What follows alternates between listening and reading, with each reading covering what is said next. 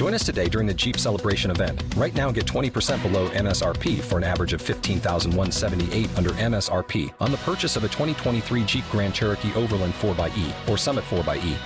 Not compatible with lease offers or with any other consumer incentive offers. 15,178 average based on 20% below average MSRP from all 2023 Grand Cherokee Overland 4xE and Summit 4xE models in dealer stock. Residency restrictions apply. Take retail delivery from dealer stock by 4 1. Jeep is a registered trademark. Today's episode is sponsored in part by libertarianism.org. Political philosophy gives us tools to judge whether governing institutions are good or bad, just or unjust. Libertarianism.org's Introduction to Political Philosophy, available both as a free book and a series of online videos, teaches the basics of these tools. Jason Brennan, a professor at Georgetown University, introduces major theories of justice, equality, and fairness, and teaches how we can all be more thoughtful about policy and politics.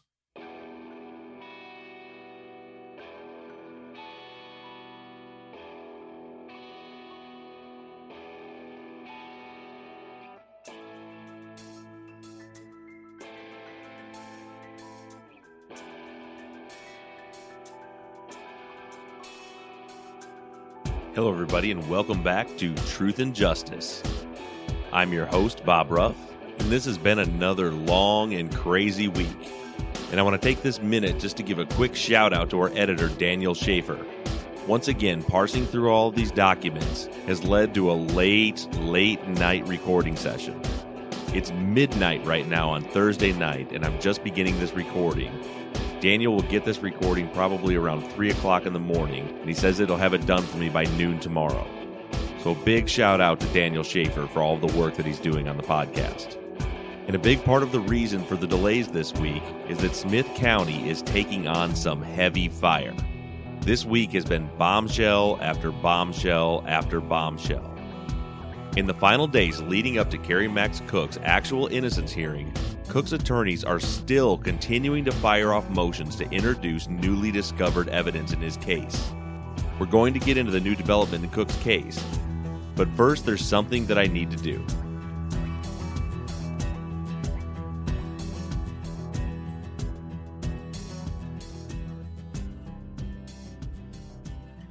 Kenny Snow wrote me a letter earlier this week, and in the letter he asked me to pass this message along to his family on the air.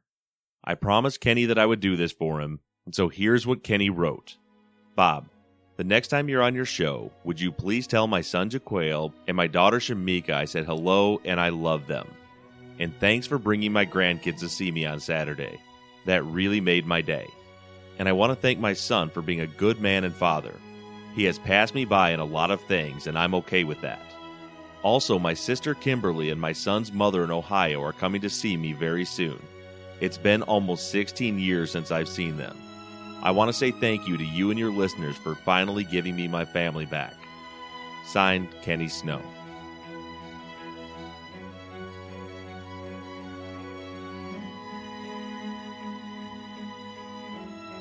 And while we're on the subject of family, I was finally able to get a hold of some people who were personally affected by Edward Ates' case.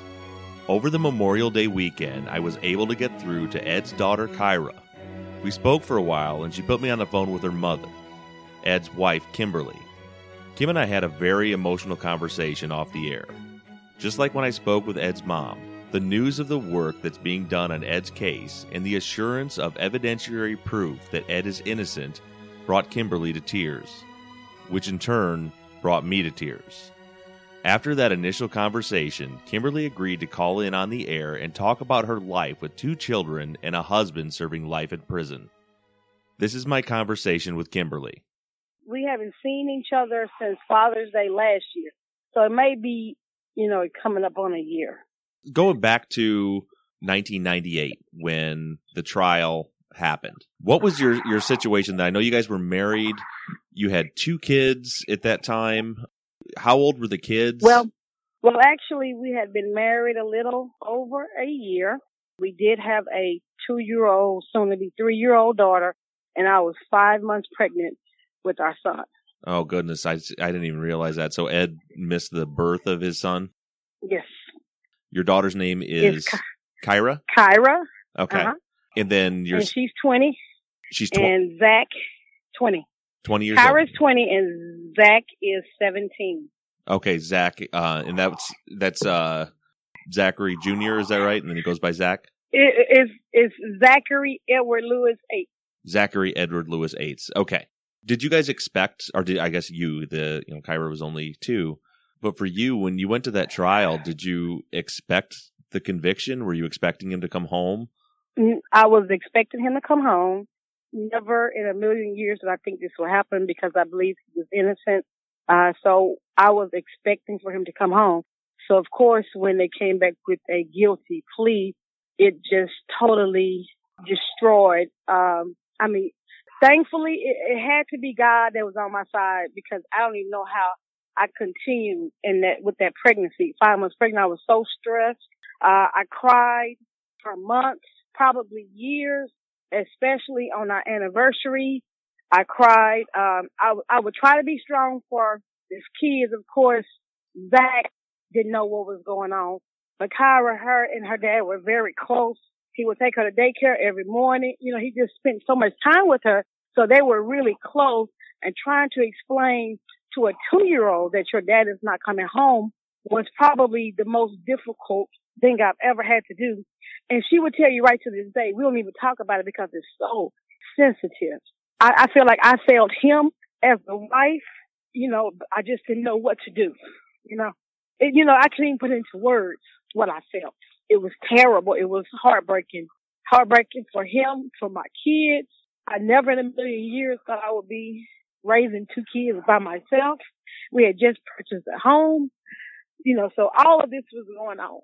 But God, but God saw us through. I've, I've never, I, I can, well, I can, I've never fallen on hard times. My parents and my siblings were my support system. So I always had their support in whatever. So we have been tremendously blessed. We have not missed a beat and I know it was nothing but God. And I believe everything happens for a reason. I may not ever find out what this reason was, but it was destined to happen. God had it in my path. I don't know why, but it was in our path. So whatever happens, the fact that he had somebody working so hard to get him out is just, I can't even, I can't tell you how I feel at this moment, knowing that somebody is working on his behalf. And I know it's nobody but God. So I want to say thank you for my family. Thank you for what you have done already. Thank you for believing in him. And thank you for diligently working on his behalf. We really appreciate it. It, it's it's my pleasure to do everything that we're doing. You know, from the first time that I talked to Ed, it just something about him just struck me as, and, and I don't I don't know what it is. You can't I, I can't even put my finger on it, but it's just you know when you're talking to a good man, hmm and Yeah. and, that was Ed from the first time I've talked to him to every every day when I when we get to speak on the phone. He's just you know, I I can't I can't even trick him into being a bad guy. You know, sometimes we you know as an investigator and in, interrogating, you know, even with him who I'm working for, you know, I always want to make sure that I that I'm finding the truth. And you know, I'll, Mhm. I'll I'll talk to him and I'll give him opportunities to say something bad about someone else or give me an indication that someone else did it and he just he doesn't do it. He's just he, he's he's just just honest and and that's that's why it's it, it's been my pleasure to work his case the way that I've done it. And and another thing that I don't know that I've really e- explained quite to you and I know you you know we've just got into contact and you've you've you've started to look into as you said make sure I'm legit before you want to talk to me yes, I did. uh, but the way that this show works is that it's not just me. It, it's what I do is a crowdsource investigation. I'm the mouthpiece for about 200,000 people from around the world uh, that are all contributing, and it's it, it's a pretty amazing thing that we have. You know, all these people from literally all around the world with every different skill set and every step along the way. My listeners are stepping up to help anywhere that they can, you know, and that's that's that's part of what's gotten us here is because when you know when I fall, you know, when something falls out of my realm of expertise, there's somebody there to to pick up the slack. So. Uh, you, Mhm. Edward and, and you and your whole family have it's not just me you have a whole ar- you have a whole army that are working to get him out of that prison Mm, that's awesome. That really is awesome. Thank you. God bless you.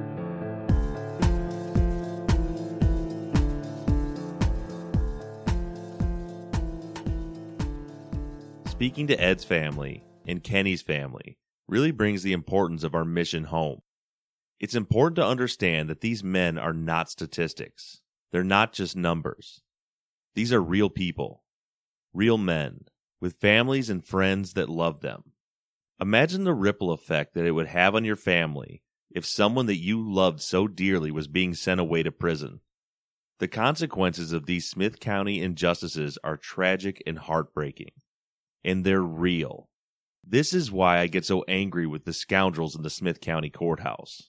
They sit in their ivory towers, living lavish lifestyles with the money that they earn by intentionally destroying the lives of innocent men and women. David Dobbs enjoys a day at the country club, while Margie Jackson lays in bed so grief stricken that she can hardly muster the strength to face another day. I can see Jack Skeen and Dennis Murphy enjoying a nice lunch together, discussing their pride in Dennis's son Joseph being appointed by Skeen to the DA's office, while Ed's wife Kimberly struggled through labor in the delivery of her son without her husband by her side. As Jack Skeen is being sworn into his judgeship, Kenny Snow misses the death of his mother, father, and all but one of his siblings. While Matt Bingham is enjoying his boost in salary and taking the reins as the district attorney, Kenny Snow misses the birth of his grandchildren as Judge Joel Baker is sexting with his mistress without a care in the world. Ed Ates is reading about the death of his grandmother in the paper. When A.D. Clark III was passing the torch down to his first cousin, Jack Skeen, as the new Smith County District Attorney, Kerry Max Cook was being gang raped and having the words good pussy carved into his buttocks with a shank, a scar that he still bears today. District Attorney Michael Thompson, of course, didn't fare so well, and I don't want to minimize the horrible effect this had on his family. I do feel for them. Regardless of the circumstances leading up to it, suicide is a tragedy that no one should ever have to deal with. Remember, Thompson was one of the DAs in Cook's case. He put a jailhouse snitch on the stand to testify that Cook had confessed to him. In exchange for his testimony, the snitch was released after only serving 22 months in jail for a murder. But after Shyster Jackson was released, he took his story to the press and told the world that the DA's office had told him to lie in exchange for his release. Shortly thereafter, Michael Thompson ended his own life. Regardless of a person's actions in life, no family member deserves to suffer through a loss like this. I do feel for Thompson's family. I really do. But compassion for his family does not immunize Thompson from being exposed for the devastation that his conduct has caused. We now have documented proof that Paula Rudolph told Thompson directly that the man that she saw in Linda Jo Edwards' room the night of her murder was her married boyfriend, James Mayfield. After that, he then put her on the stand and allowed her to testify that she is certain that it was Kerry Max Cook that she saw in that room, and that she had never told anyone that it was Mayfield. Her testimony was the linchpin of the state's case against Kerry Max Cook. How could a jury get past a woman standing up and pointing her finger right at Kerry and saying, That's the man I saw in her room the night she was murdered? And Michael Thompson knew that that was a lie. And as a result of all of this, while Michael Thompson's family was mourning his loss at his funeral, Kerry Max Cook was breaking the blade out of a disposable razor for his first attempt at suicide. Because of the intentional, deceptive, disgusting actions of these men, Kerry Max Cook missed the passing of his father and his brother. His mother disowned him. He has literally been scarred for life. Kenny Snow didn't get to watch his children grow up, missed the births of his grandchildren, and had to mourn the loss of so many family members from the solitude of a prison cell. Edward Ates was hauled away from his pregnant wife and daughter. He sat locked away in a cell while his son was being born. His children have grown up without a father, his wife without her husband. And after 18 years in prison, he was living a life without hope. This is why I sound so pissed when I'm reporting on these cases. Horrible things have happened to a lot of good people, and these men are to blame. These were not mistakes. These wrongful convictions are nothing more than a notch on the bedpost of Dobbs and Skeen and Clark and Thompson and Bingham. A conviction is a win. Plain and simple. Well, enough is enough. I sound pissed because I am pissed. And if the Smith County DA's office thinks that things are starting to get ugly now, well, they ain't seen nothing yet. Lucky Land Casino asking people what's the weirdest place you've gotten lucky? Lucky? In line at the deli, I guess? Aha, in my dentist's office.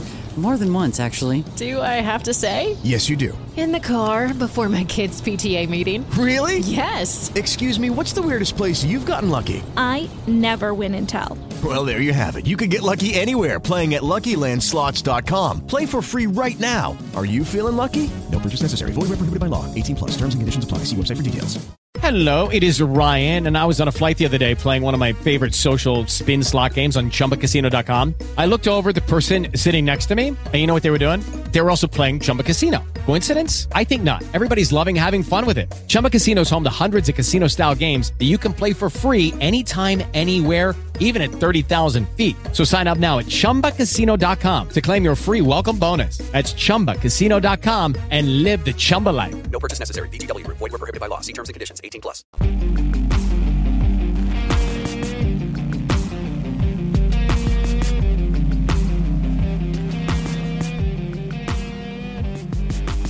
Last week's episode left a lot of people confused about Francis Johnson. As promised, I'm going to really break down what we know about Francis on today's show. Like I mentioned last week, Johnson was alibied for the murder of Elnora Griffin because of the state's Exhibit 137. This exhibit indicates that Francis Johnson was living in Georgia at the time of the murder, sentenced to reside in a halfway house. While residing in the halfway house, Francis was only allowed to leave to go to work and back. The rest of the time, he described it as basically the same as being in jail. Now, Exhibit 137 does show that Francis was paying room and board on the week of the murder. So, case closed, right? He was paying room and board for that week. He must have been there. Wrong. We know now, due to the sentencing document that I had posted on the website from Clayton County, Georgia, that Francis's probation was revoked and he was sentenced to live in the halfway house for one year on January 19, 1993. According to his testimony, he was never allowed to leave, and he never even got a weekend pass while he was there. Exhibit 137 does indeed show that he was paying room and board in the week of the murder.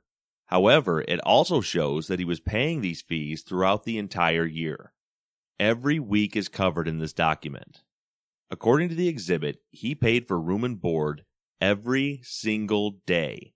From the day he got there, which looks like it was February 1st, all the way through the last date listed on this document, which was July 29, 1993. He testified that the way this process worked was that his paychecks would go directly to the halfway house. They would take out any money he owed, then give him what's left over, if anything. But a closer look at Exhibit 137 reveals the following. Francis got paid every Thursday while he was working. His checks went directly to the halfway house, and they took any fees he owed out of it. In July, he was paid on the 15th and the 22nd. As I'm sure you all know, hourly positions don't pay out on the last day of the pay period. You work a week, the pay period usually ends on a Friday, and you get paid on the following week. So, for example, if Francis worked the week ending on Friday the 16th, he would get that paycheck on Thursday the 22nd. And if he worked the week ending on Friday the 23rd, he would get that paycheck on Thursday the 29th. Working on this principle that Francis received his paychecks for working the week prior, we can put together a hypothetical timeline of when Francis was in Georgia working and when he was AWOL. So again, Francis was sentenced to live in the halfway house on January 19th. He did not check into the halfway house until February 1st. We know this because his first room and board payment says that it covers up through February 5th. The charge was $32. That's four days worth of room and board. At the top of the page, it says that room and board is $8 a day. And then we compare this to Johnny Pryor's testimony that Elnora moved to Tyler in January or February of 1993, and then follow that up with Francis Johnson's own testimony that he helped her move into the trailer. So, based on the four days of room and board paid up through the 5th of February, and Johnny saying that Elnora moved in in January or February, and Francis saying that he helped her move into the trailer in Texas, I'm confident in saying that Francis Johnson was in Tyler, Texas the last week of January. Now, when Francis checked into the halfway house, I don't think he had a job. As a matter of fact, I'm sure that he didn't have a job. The purpose behind these types of facilities is to allow offenders to look for a job and work while incarcerated in order to pay off all of their court fees. I know that he did not have a job in Georgia when he checked in because he was living in Texas when his probation was revoked. The reason the probation was revoked was cited in the court documents to be that he had moved to Texas, which was a violation of the conditions of his probation. So we know that he was in Texas at that point. Further evidence to support this is the fact that he signed a document waiving his 72 hour extradition right in January. The only reason that extradition would be an issue is if you were actually residing in a different state, which he was. And you can also see evidence of the fact that Francis didn't have a job when he moved into the halfway house at the beginning of February when we start analyzing his pay history on that document, that Exhibit 137. The exhibit shows that through February and March, he only received two paychecks. One was for $22 and one was for $27. So clearly he did not have a full time job at this point. Since he was not yet working during those first two months, we have no way of determining whether or not he was actually at the halfway house during those months. But I'll give him the benefit of the doubt and say that he probably was there and was looking for a job. As I continue to analyze this document, it looks to me as though on or about April 5th is when Francis Johnson started working. The document seems to indicate that he was consistently working a full time job from April 5th through April 30th. I base this on the fact that on May 11th, the facility received four checks for Francis, ranging from $350 to $400 each. My assumption is that the reason they received four checks at once was due to the fact that it was a court order for his employer to send the checks directly to the facility. This process takes time to put in place. I've actually dealt with this with my own employees over the years. I think that Francis was probably working in those four weeks between April 5th to April 30th and the checks were sent into the system. And once everything was finally straightened out, on that May 11th date, all four checks were processed into the facility. But I believe that on or shortly after April 30th, Francis left the facility for Texas. The reason I believe this is because he had no paychecks indicating that he worked in Georgia from May 1st to May 16th. My hypothesis is that Francis took a weekend pass to go to back to Texas on Friday the 30th after work or on Saturday, May 1st.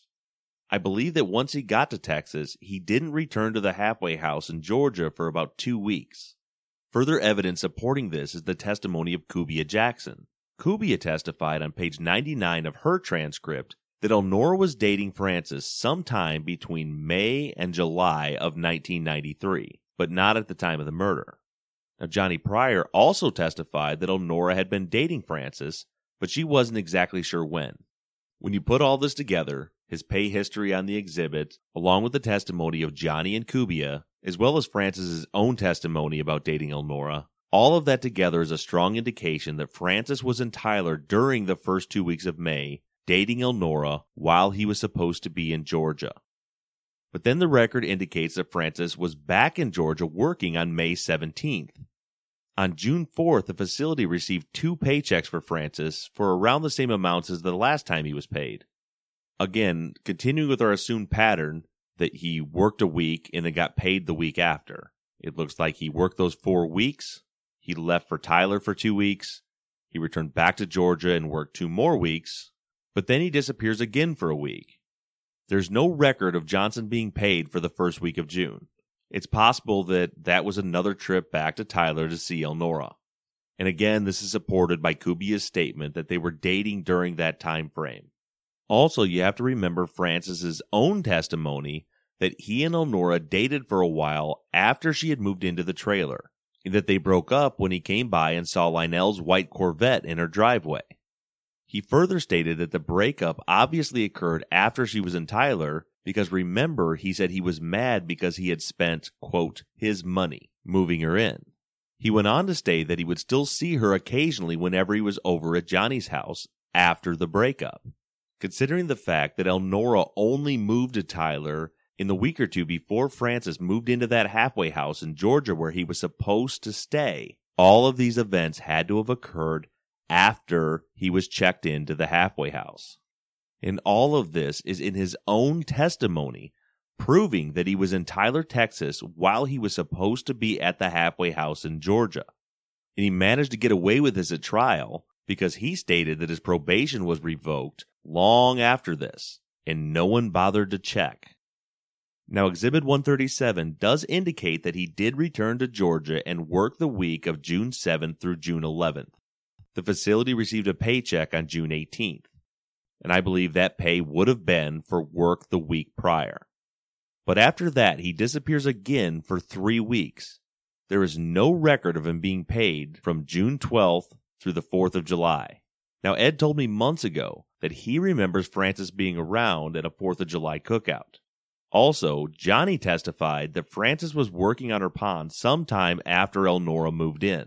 Ed and Margie both told me that he was around working on that pond around the 4th of July.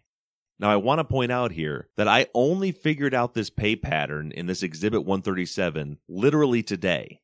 That's why I'm recording at 1 o'clock in the morning. Because once I found the pattern, it took me all day to break all of these things down. So when both Ed and Margie told me that he was building this pond around the 4th of July, neither of them had any idea why that would be relevant to what I'm discussing right now. Because I didn't even know at that point. But to add to that, Johnny testified that Francis was working on her pond sometime after Elnora moved in. That's what she said at trial. When I was in Tyler last time, remember I spoke with Johnny personally, and in that conversation, she told me that he was working on the pond during the summer that Elnora was killed. She was talking to me about a fence that he had built for her that he ended up having to take back down. And she said right during that summer, right around the time that Elnora was killed, that he was there working on that pond. And at trial, Francis himself testified that he was working on the pond around the time Elnora was killed, and he said that he couldn't remember if it was July or August.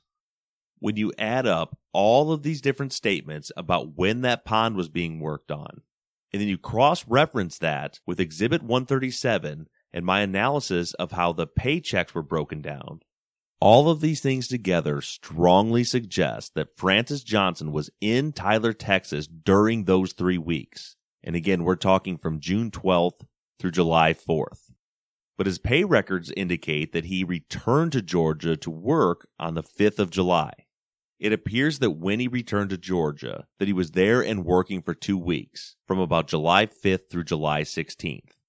The facility received paychecks for him on July 15th and the 22nd. So again, assuming this pattern of pay periods was correct, the week beginning on July 5th, he would have been paid for that on the 15th, and the week ending July 16th, he would have been paid for that on the 22nd. This payment received on the 22nd is part of what Dobbs used to show that Francis was in Georgia on the 22nd, the day of the murder. The problem is that his pay on the 22nd would be from work that he did previously. It proves nothing about his whereabouts on the 22nd. It only shows that he earned that money the week before. But there is a strong indication in this document as to where Francis Johnson wasn't on July 22nd. The last set of entries in this document are on July 29th. If this pattern holds true, the 29th would be the day that the halfway house would have received his paycheck had he been working in Georgia on the day of the murder. If Francis had been in Georgia and worked the week of July 19th through the 23rd, he would have been paid for that week, or the facility would have received the check for that week on July 29th. But Exhibit 137 shows that Francis Johnson had no income during the week that Elnora was murdered.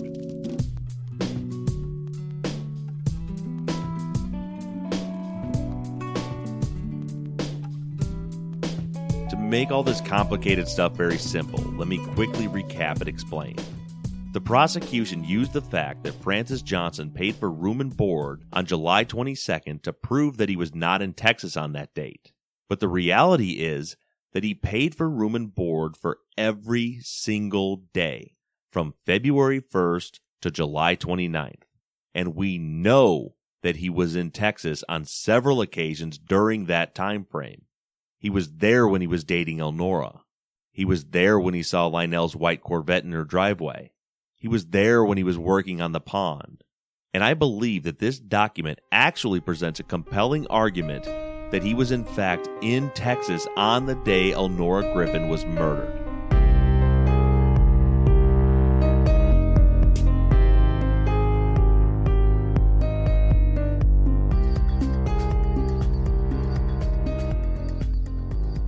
With the Lucky Land slots, you can get lucky just about anywhere.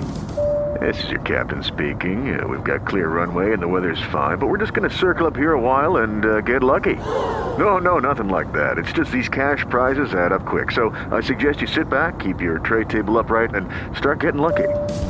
Play for free at LuckyLandSlots.com. Are you feeling lucky? No purchase necessary. Void where prohibited by law. 18 plus terms and conditions apply. See website for details. It is Ryan here, and I have a question for you. What do you do when you win? Like, are you a fist pumper?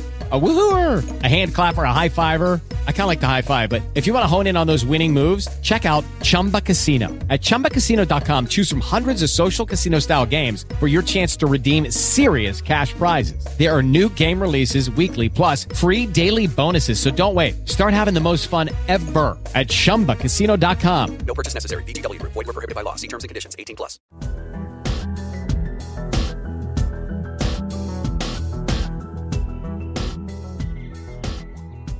So now that we know that at the very least, Francis Johnson's alibi does not check out.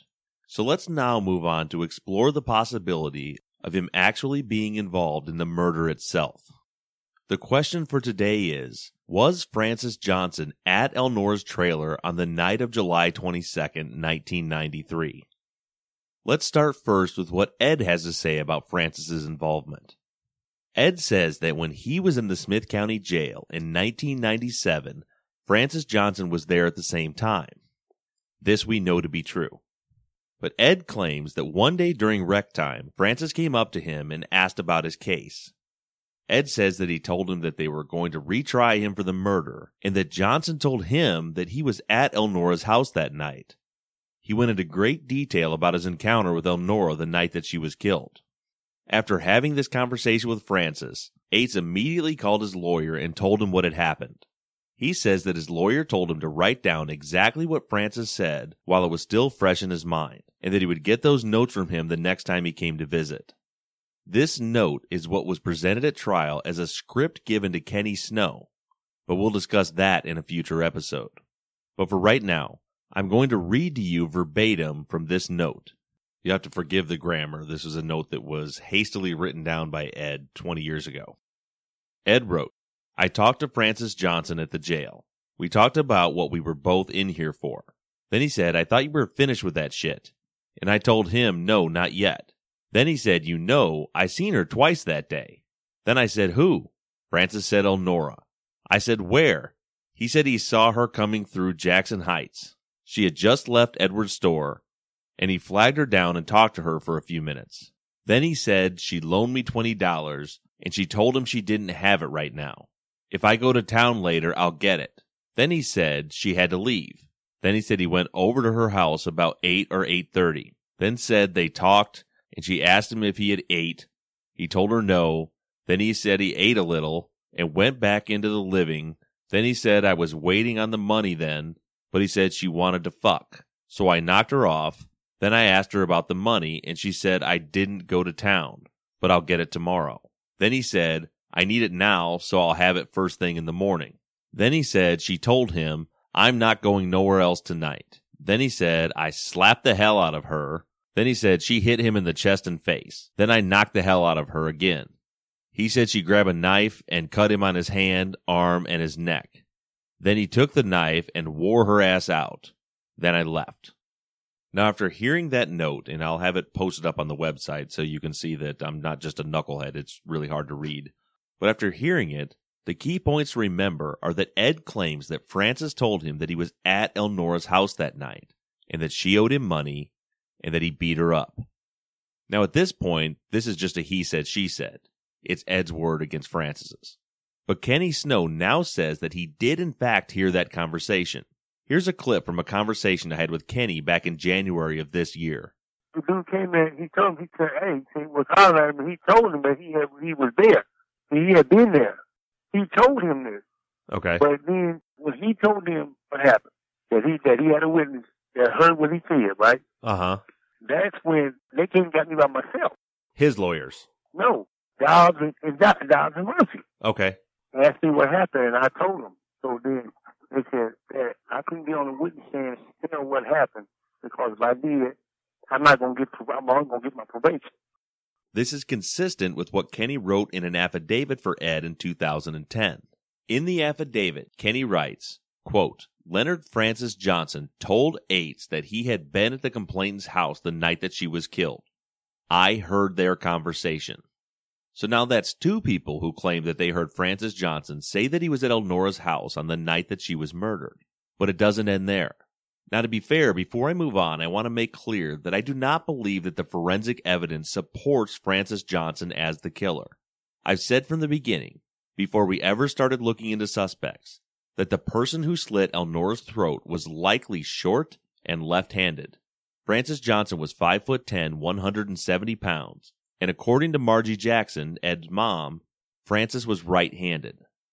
Now, speaking of Margie, she had an interesting story to tell me on the phone a couple of weeks ago. So that was the night she was murdered. Was the night he was back there in the backyard? That was the night. That was the night she was murdered. Okay. Now, now, how do you know that that happened?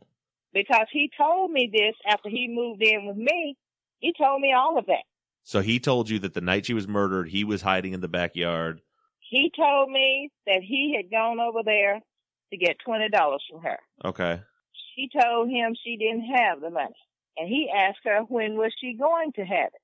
She said, well, Leonard is coming by tonight when he get off work. And I think he was getting off like, you know, he coming through, I guess, by 10, 10.30 at night, whatever Tyler Pipe's, you know, schedule was. Yeah. And uh, he, she said that he was going to give her some money. Okay. So that's why Francis hung around in Johnny's yard until he came and went because he really thought that Leonard, Leonard was going to give her the money. Okay. So it, she told Francis he didn't give her no money. Francis Johnson bragged to me about he beat her ass because she had told him a lie. After she told me this, we had this exchange. Did you know that he told Ed the same thing in jail? If he told Ed what? That Francis, while he was in jail with him, told him basically the same thing you told me that he was there that night. They were arguing about money and that he beat the hell out of her. Oh, really? Yeah. That's what that's what the whole deal was with Kenny Snow, his testimony. Margie says that she didn't know about Ed's claim that Francis had told him the same thing. So now we have seemingly three different people who all claim that they heard Francis say that he was there that night and that Elnora owed him money and that he beat her up. Except Margie adds a twist. She says that he told her that Leonard Mosley had been there that night too, and that Leonard and Elnora had sex. So let's talk about Leonard Mosley for a minute. Leonard Mosley interviewed with private investigator Tim Lowndes on three separate occasions. Both Mosley and Lowndes testified at trial about these interviews, but like I said a few weeks back, you have to kind of read between the lines of their testimony. Lowndes had his written reports from these interviews sitting right in front of him at trial. The defense is trying to get him to explain what was said during the interviews, and the prosecution is objecting every step of the way. But even though the full interview never came out in court, it's very clear from the testimony that Leonard Mosley described the exact body position of Elnora Griffin to Tim Lowndes. He claimed that someone else told him how the body was positioned, and he believed this person is the one who murdered Elnora, which is a logical conclusion. There's no way anyone could know what her body position was because the crime scene was secure. Mosley also told Lowndes that this suspect is someone that Elnora owed money to.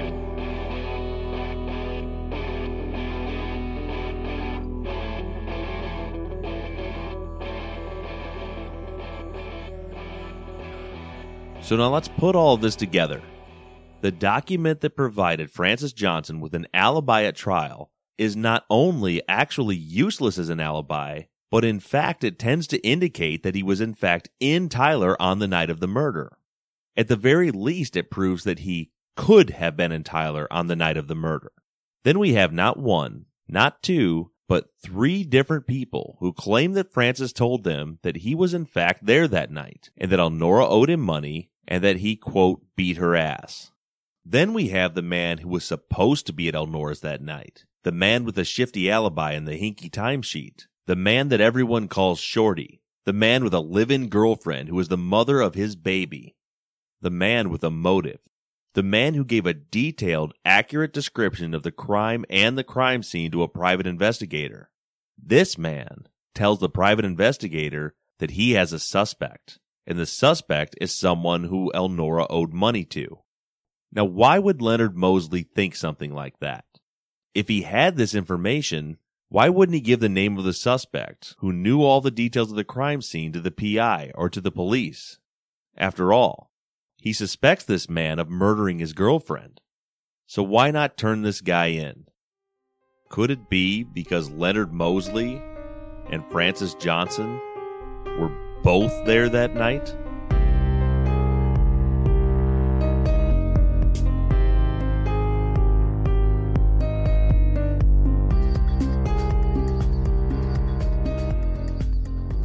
One of the most disturbing things about this is the fact that David Dobbs didn't get duped by Francis Johnson.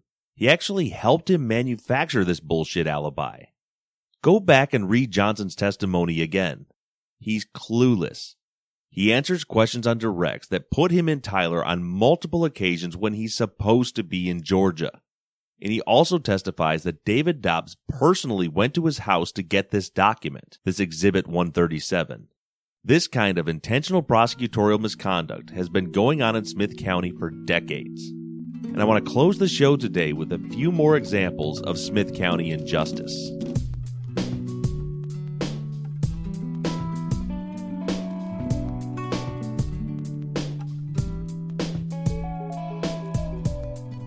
By the time you're listening to this episode, I'll be on a plane on my way back to Tyler, Texas to attend the actual innocence hearing for Kerry Max Cook. As I told you last week and at the onset of today's show, Kerry Max Cook's attorneys have been firing away amendments to their writs as they keep presenting new evidence that they're discovering as we speak. I have in my hands now an amendment to Kerry Max Cook's writ for actual innocence that was filed on May 26. This new amendment lists eight new grounds for the judge to consider actual innocence for Kerry Cook. The grounds range from new DNA evidence to due process violations and more.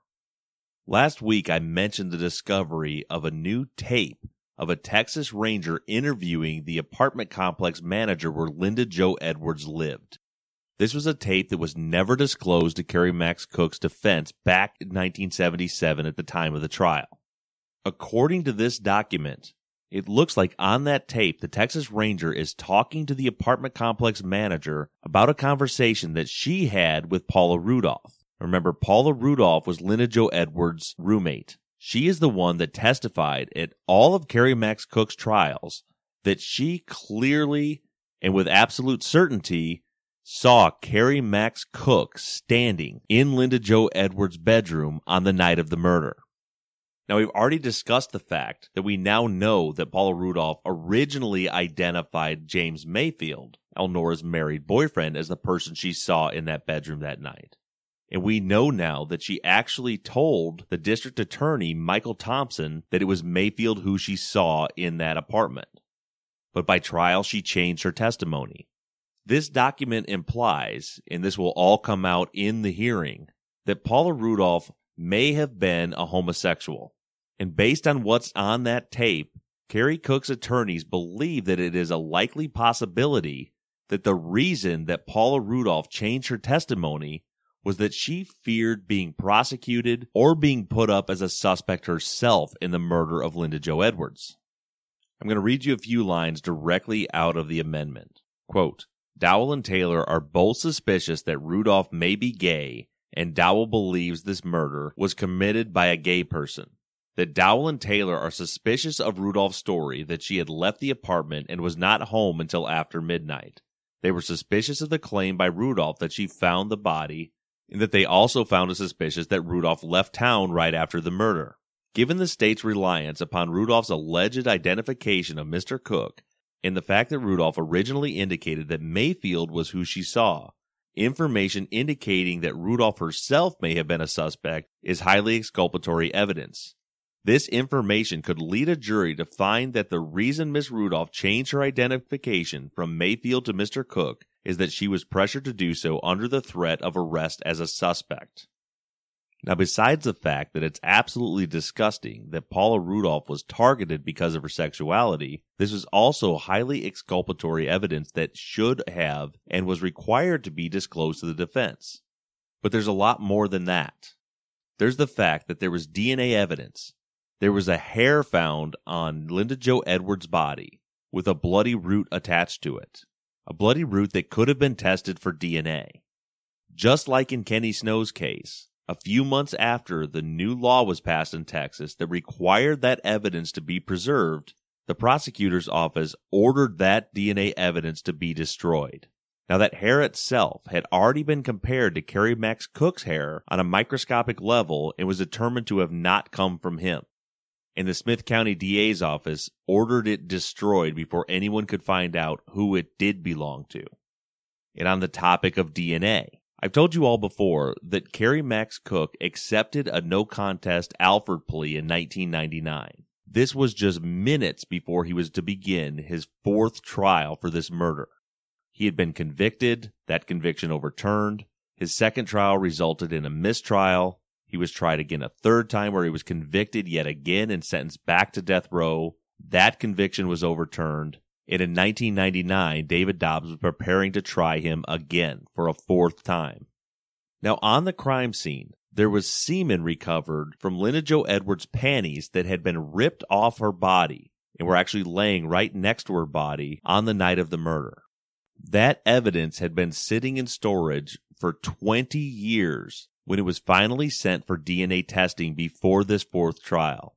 Now, the state, namely Dobbs, was all prepared to go forward with this trial and try to convict Kerry Max Cook again and send him back to death row.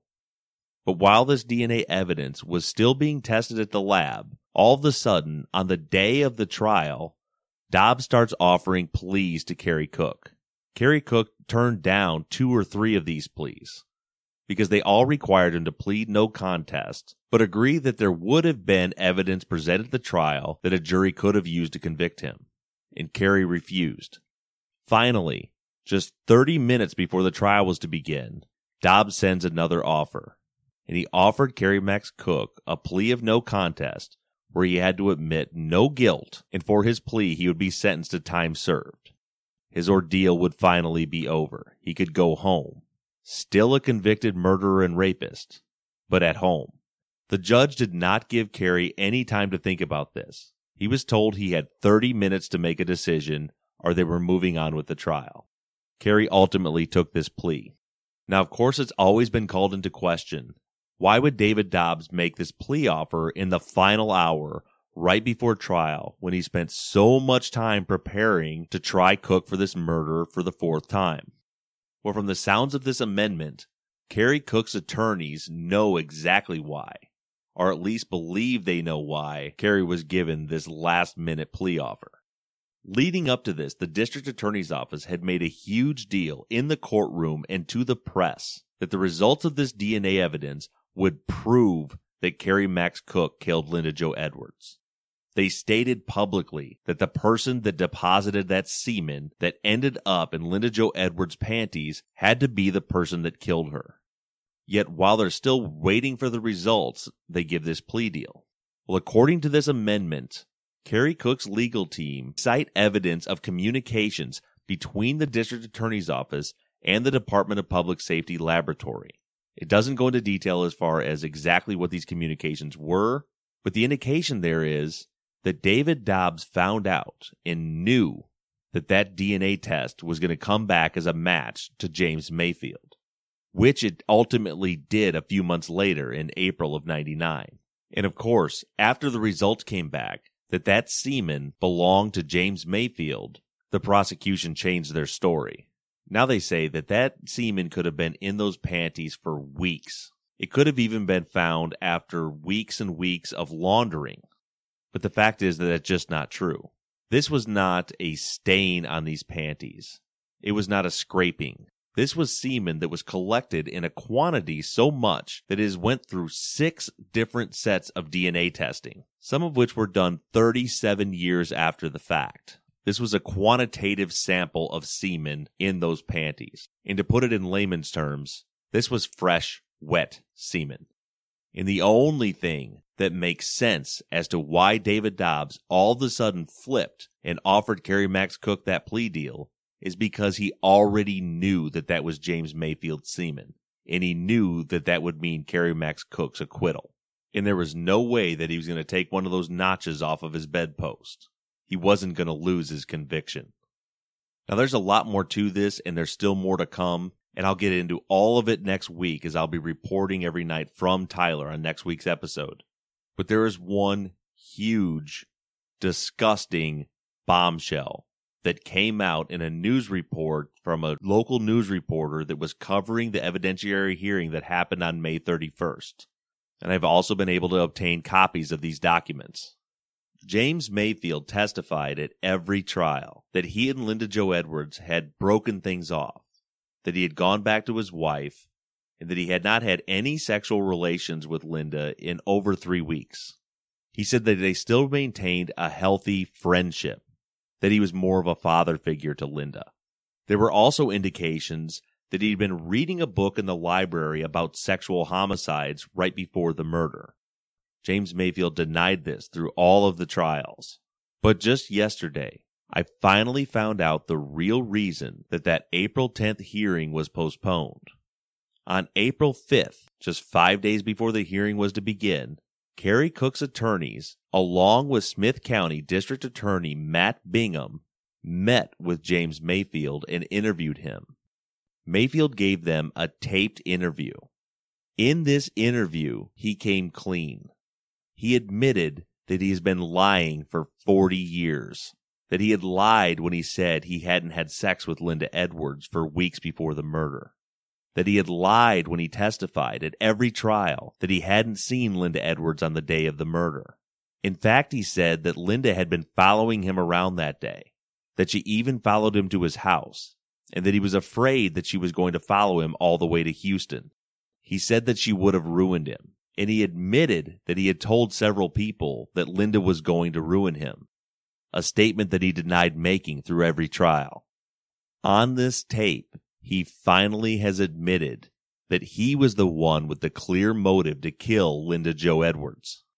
And this is why Kerry's attorneys postponed the hearing, so that they can include this new evidence in the new hearing that's going to happen tomorrow. And many of you may be asking yourselves, why would Mayfield all of a sudden come clean? Why now? Why after 40 years would he finally admit that he's been lying all this time? He had no reason to come clean. The Smith County DA's office has had his back this whole time. When all of the evidence pointed towards him being the killer, including the DNA evidence on her panties that were laying right next to her dead, mutilated body, came back to a match to him, they still insisted that it was Kerry Max Cook, whom they had no physical evidence against whatsoever, they had one witness that claimed that she saw him there the night of the murder, but who had originally identified James Mayfield. Yet still, the DA's office has always stood up on their soapbox and insisted that James Mayfield is innocent and Kerry Max Cook is the one who murdered Linda Jo Edwards. So with the power of the Smith County DA's office behind him, why would Mayfield all of a sudden finally come clean? Well, the answer became clear yesterday. I'm holding in my hand a letter from District Attorney Matt Bingham to James Mayfield. This is a letter that was given to him prior to this interview. And let me read you the last two paragraphs verbatim. It says, All anyone is looking for is the truth. and I am authorized to tell you that you will have immunity from prosecution for any answer that you would give as to any question asked of you regarding the events surrounding the death of Linda Jo Edwards. Simply stated, you are not at risk as to any information that you give us today about your previous testimony in grand jury, the trial of Kerry Max Cook, or surrounding the death of Linda Jo Edwards.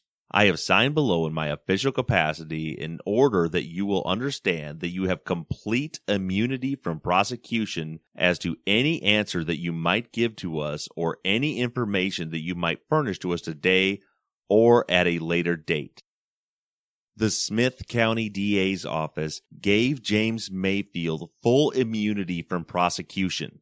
That's the reason why he talked. That's why he finally came clean because nothing could happen to him. He has a document in his hand. He has a get out of jail free card. Of all the things that I have seen this Smith County District Attorney's Office do, this is the absolute most disgusting thing I have ever seen. After 40 years of continuing to persecute and attempt to prosecute Kerry Max Cook and fight his exoneration, they turn around and give the one man, the one actual viable suspect, the person whose DNA is on the scene, the person who was identified as being in her bedroom the night of the murder. They gave him immunity from prosecution. For years, all the way from A.D. Clark to David Dobbs to Matt Bingham, this district attorney's office has stood up on their soapbox and say that they have fought Kerry Max Cook's exoneration because they're fighting for justice for Linda Jo Edwards. And these assholes turned around and gave the person who in all likelihood is the one who actually murdered Linda Jo Edwards immunity from prosecution. And even after he has made these statements and admitted he's been lying for 40 years, the Smith County DA's office continues to fight Kerry Max Cook's exoneration. Just two days ago, Matt Bingham stood in that courtroom and argued to exclude all of the evidence that Kerry Max Cook's team is trying to present in this trial to prove his innocence, to finally make him a free man, to finally lose the stigma of being a convicted rapist and murderer. I have never been more disgusted in my life. Several of my listeners have emailed and tweeted at me asking me why would this DA's office insist and keep on fighting to convict and withhold the convictions of innocent men and women? Why would they go through all the trouble of manufacturing evidence and manipulating witnesses and paying off jailhouse snitches to convict innocent people? Well, I think that I finally have the answer to that question. I've been studying a lot over the last several months about criminal behavior and about psychopaths and serial killers. And in my studies, I found some very disturbing parallels between many serial killers and the members of the Smith County District Attorney's Office. A psychopath is a person without empathy for other human beings. They don't care about anyone but themselves. The only care they have for other people is for their ability to manipulate people into getting what they want.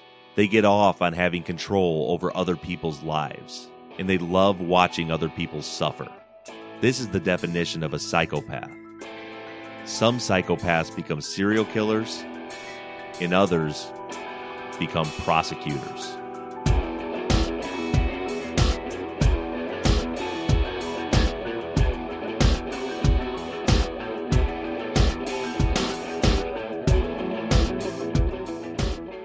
Thank you to Johnny Rose of Slightly Subversive Music for creating all the music for the show.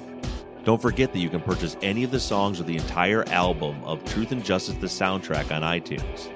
And please do go download a couple of songs or the whole album because all of those proceeds go directly to Johnny Rhodes for all of the work that he's done free of charge to provide all the music for the Truth and Justice podcast. I want to thank Tate Krupa for designing and creating our logo. And again, I want to give a huge thanks to Daniel Schaefer for working long hours and late nights to get the editing done on the podcast. I want to thank all of today's sponsors. They're the ones that are funding this program and funding all of the trips and the investigations. Our sponsors today were libertarianism.org, stamps.com, and Squarespace. And I want to thank all of you for staying engaged, staying in touch.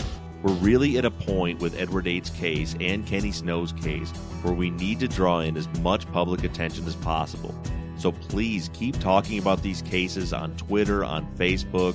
Tell your friends. Keep sending your thoughts, theories, and ideas into theories at truthandjusticepod.com. Send me those new cases to cases at truthandjusticepod.com. Remember, our Twitter handle is at truthjusticepod. However, you do it, stay engaged, stay in touch. But as for now, I'm signing off. I'm Bob Ruff, and this has been Truth and Justice.